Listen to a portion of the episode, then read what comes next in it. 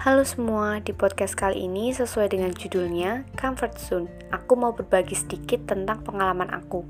Gimana sih susahnya aku buat keluar dari zona nyaman? Nah, langsung aja kita mulai.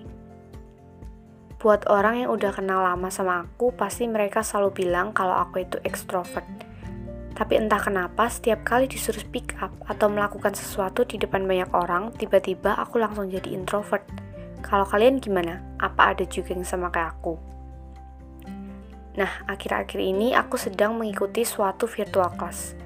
Di virtual class itu ada sesi di mana kita harus public speaking tentang motivasi dan semacamnya.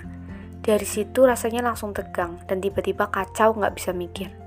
Untungnya kita diberi waktu sekitar satu minggu untuk persiapan public speaking itu. Aku berusaha untuk bikin materi yang enteng dan mudah untuk diucapkan, supaya pas tiba-tiba blank, cara bicaraku bisa tetap terkendali. Setelah menunggu satu minggu, waktu public speaking pun dimulai. Super deg-degan dan yes dari aku yang extrovert seketika jadi introvert. Super diem dan gak berani untuk public speaking pertama kali.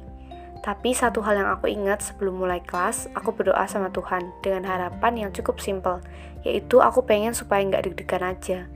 Dari nggak deg-degan, aku yakin aku bisa ngomong lancar dan pesan dari materiku bisa tersampaikan juga memotivasi banyak orang. Puji Tuhan, aku bisa berani untuk public speaking. Dan puji Tuhan juga, Tuhan gak kasih aku rasa deg-degan. Terus, hubungannya apa sih dengan firman Tuhan?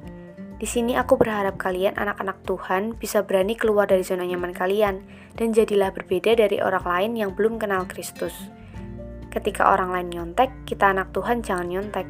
Ketika orang lain ngomong kasar, ya kita anak Tuhan harus bisa ngomong yang baik-baik Tujuannya cuma satu, supaya orang lain yang belum mengenal Kristus bisa melihat Kristus di dalam diri kita sebagai anak-anak Allah. Nah, sampai di sini dulu ya podcast kita. Jangan sampai kelewatan. Tungguin podcast-podcast yang lain yang udah pasti memberkati kita semua. God bless. thank you